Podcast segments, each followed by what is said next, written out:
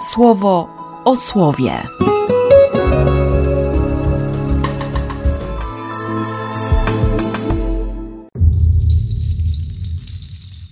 10 października, poniedziałek.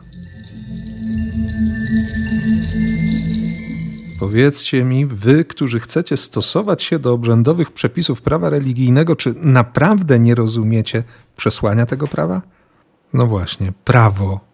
Prawo, które zniewala, czy prawo, które jest obietnicą, które otwiera, które daje szansę? Tym zaś, który wyzwolił nas spod zniewalającego przekleństwa przepisów prawa religijnego, po to byśmy żyli w wolności od grzechu, jest Chrystus. I znów powrót do, do jedynego fundamentu, do miłości. Jeśli wiem, jeśli widzę, jeśli wierzę, że On kocha, to prawo jest obietnicą, jest szansą, by kochać bardziej, by wiedzieć więcej by być bliżej. Nawet prawo. Ale jeśli nie ma między nami przyjaźni, jeśli nie ma miłości, to, to ciągle będzie coś nie tak.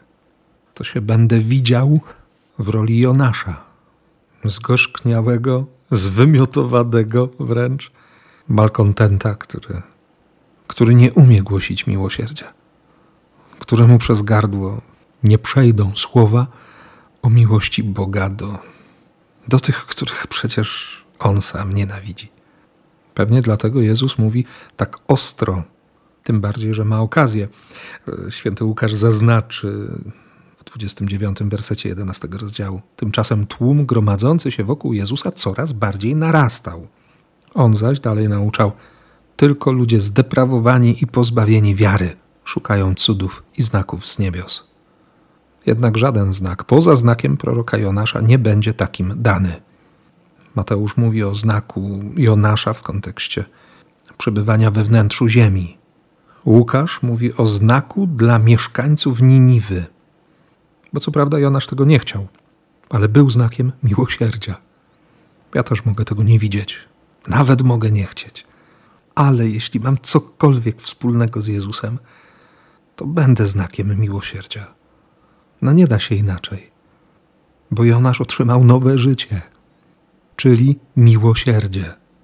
I ci ludzie zobaczyli, że jest szansa na nowe życie. Czy się zmienili? Nie wiem. Na ile posłuchali króla Nidiwy, który kazał się ubrać w wory, pościć i błagać o miłosierdzie, o litość? No trudno powiedzieć. Jonasz był zdegustowany tą całą akcją ratunkową.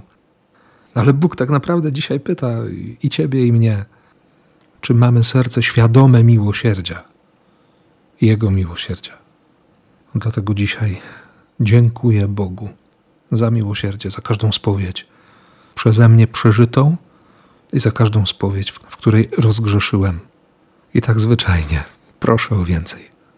I tym bardziej świadomy miłości i miłosierdzia. Błogosławię Cię w imię Ojca i Syna i Ducha Świętego. Amen. Słowo o słowie.